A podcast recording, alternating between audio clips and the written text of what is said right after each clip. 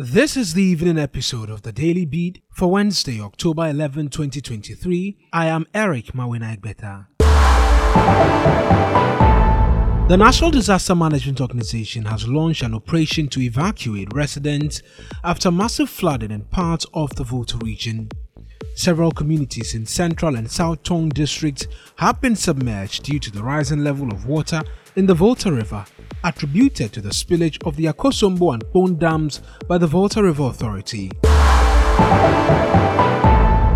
Former Sanitation Minister Cecilia Dapaah is set to clash with the Office of the Special Prosecutor in 24 hours with legal arguments to be advanced on whether her seized cash should be released.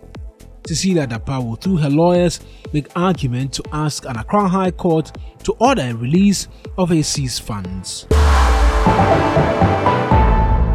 The Office of the Special Prosecutor is collaborating with the FBI as he extends its investigations into former Sanitation Minister Cecilia Dapaah to cover her activities in the US. According to the OSP, the collaborative effort is to ascertain the lawfulness of Mrs. Dapaah and her associates' wealth both in the context of their funds transitioning from Ghana to the United States and vice versa. The Conference of the Heads of Assisted Schools say government should scrap the national food buffer stock in the supply of food items to senior high schools. According to President of CHASS, Reverend Father Stephen Usu this is key to reducing the perennial challenge of food shortage in schools.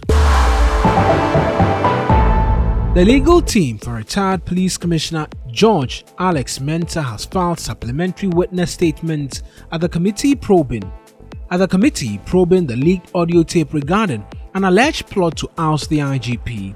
The statement is deemed to contain new evidence to enhance his case at the committee.